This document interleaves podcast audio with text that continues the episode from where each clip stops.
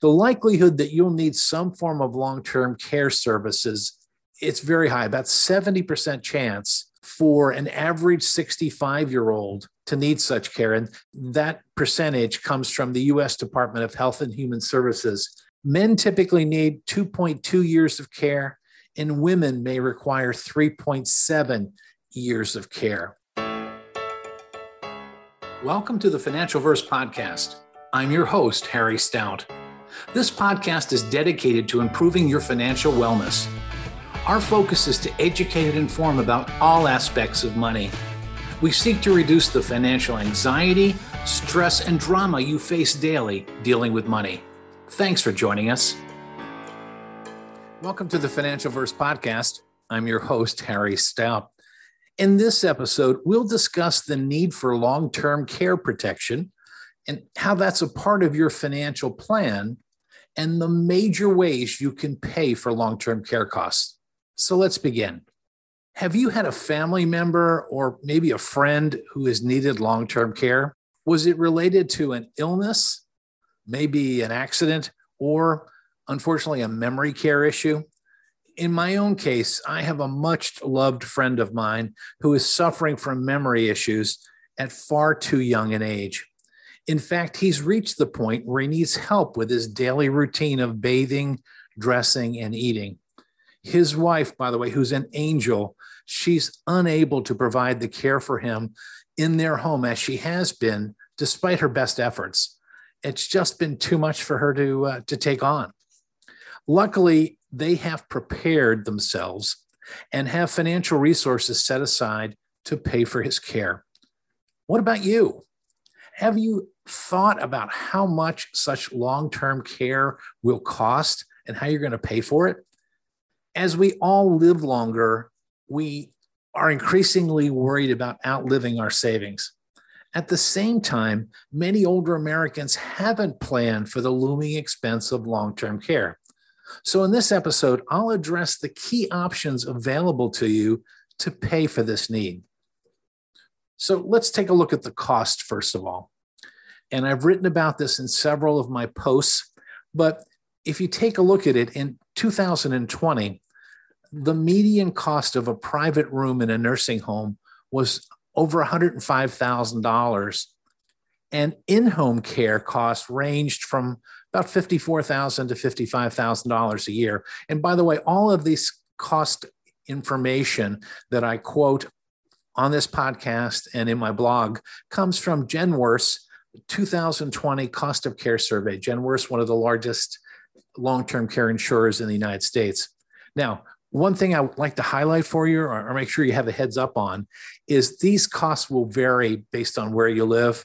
If you live in the Northeast or in California, for instance, these costs can be much, much higher. Now, the cost situation, costs are quite high. Next up, it's what I call the big surprise. And what that is that many people believe that their long term care costs will be covered by their health insurance, they'll be covered by Medicare, or they'll just simply have Medicaid pay for them. Well, in reality, this is not the case. Uh, and let me try to explain the particulars to you. First off, health insurance usually provides no coverage for long term care. Medicare has a small benefit for individuals that need intensive nursing care. And lastly, if you're considering using Medicaid, Medicaid only covers long term care costs if the individual effectively has no assets to pay the bill, effectively, if you're indigent. Now, what are the chances of you needing this very costly care, if you will? Well, they're not, they're quite high actually. The likelihood that you'll need some form of long term care services, it's very high, about 70% chance for an average 65 year old to need such care. And that percentage comes from the US Department of Health and Human Services. And it'll be, it's highlighted in the, uh, in the show notes. Men typically need 2.2 years of care and women may require 3.7 years of care. Now, this time period can be much longer if you have a memory care issue and not a physical illness. well, how do you pay for this care? How do you pay for this need that looks like most of us, all of us, are going to need, 70% of us at least? So, in practice, there are three ways individuals usually pay for these needed services. One, they pay for them themselves. Two, they buy some form of long term care insurance. And three, they rely on their state's Medicaid program to pay. So let me kind of drill down on each of these options and give them a, little bit of background. First off, option one, paying for it yourself. Retirees with significant assets may use their funds to cover long term care expenses. So, if you have substantial assets, reaching into your pocket and paying for care for three to five years may be a feasible and reasonable use of your money. And at the same time, you might be able to get a medical expense deduction on your taxes for these long term care costs that you're incurring. And that tax write off might soften the blow for you. On the other hand, some people have planned ahead, they have a health savings account in place, and they draw down from those accounts to help pay for the cost of care. So maybe they benefit by using pre tax dollars to pay their bills. So that's paying for it yourself. And again, this is a strategy that usually high asset individuals will select rather than purchasing long term care insurance uh, or, or an alternative, if you will. Now, secondly, option two, buying long term care insurance. Long term care insurance may cover all or a portion of your services, and the premiums for this insurance will vary based on the your age when you apply, your gender, your health, where you live, and there are other factors that are considered. And for example, the average premium for someone purchasing $165,000 worth of benefits, so that's the total benefit you'd be buying, that could grow 1 to 5% a year to offset inflation. For a healthy 55 year old, it would cost between 1,400 and about $3,700 a year. And the information I'm quoting is taken from uh, the website of the American Association of Long Term Care Insurance. And you can get that in the show notes also. Again, uh, so let's take a look at a female, a healthy 55 year old woman would spend between $2,200 and about $6,400 a year for the same coverage. So when you look at purchasing long term care insurance, direct, you know, just specifically just long term care insurance, you have to remember that this is an underwritten form of insurance. So you have to qualify for it. And there's a risk that you might not. And this coverage is subject to future rate increases, which might make it increasingly more expensive in the future. But some people opt and they purchase this coverage to make sure they have some coverage in case they incur a long term care event and they're willing to pay, foot the bill for the cost of long term care insurance. Now, another type of insurance that's available is what's called a hybrid long term care policy. And these are policies that are typically part life insurance or part an annuity product and part long-term care. So it's life insurance with a, a, a long-term care benefit and annuity with a long-term care benefit. Now, buyers purchase these products with a, typically an upfront payment, so therefore they, they're not exposing themselves to future premium increases.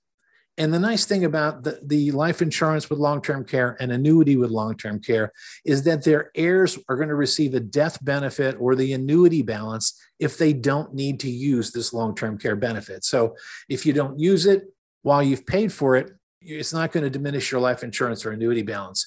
Now, coverage for this type of policies, they're usually they cost less than fully underwritten long-term care insurance, and they'll give you some coverage versus none. So many people are opting for what are called these long-term care alternatives, annuities with a annuities with a long-term care benefit or a life insurance policy with a long-term care benefit, just to have some benefit in case they need it. Now, option three, relying on Medicaid. Medicaid coverage in reality is intended for people at the poverty level who can't afford the costs. So, to qualify for Medicaid, low income retirees have to have assets below a certain threshold. This will vary by states, and I there's a uh, in the show notes that you'll be able to look at some information about this to get you, give you an understanding of what this looks like. Now, qualifying for Medicaid has to be done both financially and from a medical standpoint. In certain situations, it can be difficult. And the other thing with Medicaid is you are at the discretion of the state for where that care is going to be take place. Take place. You can lobby for it, but the state is providing that particular benefit, if you will, or they're they're making the determination of the various facilities available and so on. Now, there's some changes on the horizon potentially. The Biden administration has proposed a $400 billion fund to be granted to the Medicaid throughout the United States to fund home and community based elder care. And they propose this as part of the American Jobs Plan.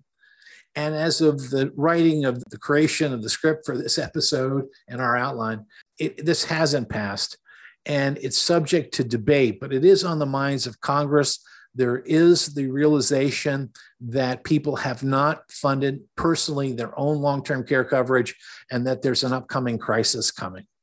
So, let me kind of summarize today's session for you. The costs of long term care are a retirement planning reality, and they need to be part of a comprehensive financial plan. You may or may not incur them, and you won't know for how long you're going to need them. So that's the uncertainty of long term care. To have a financially secure retirement, you must plan for the situation where you are going to have a long term care event.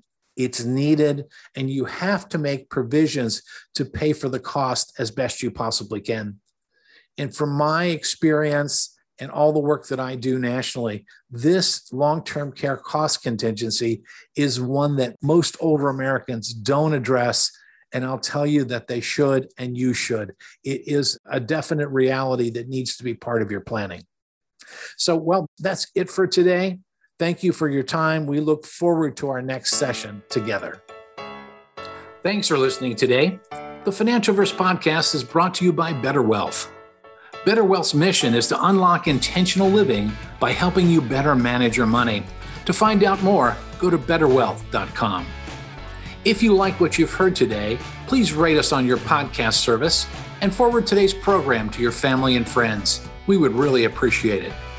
To learn more about the FinancialVerse, please visit financialverse.com.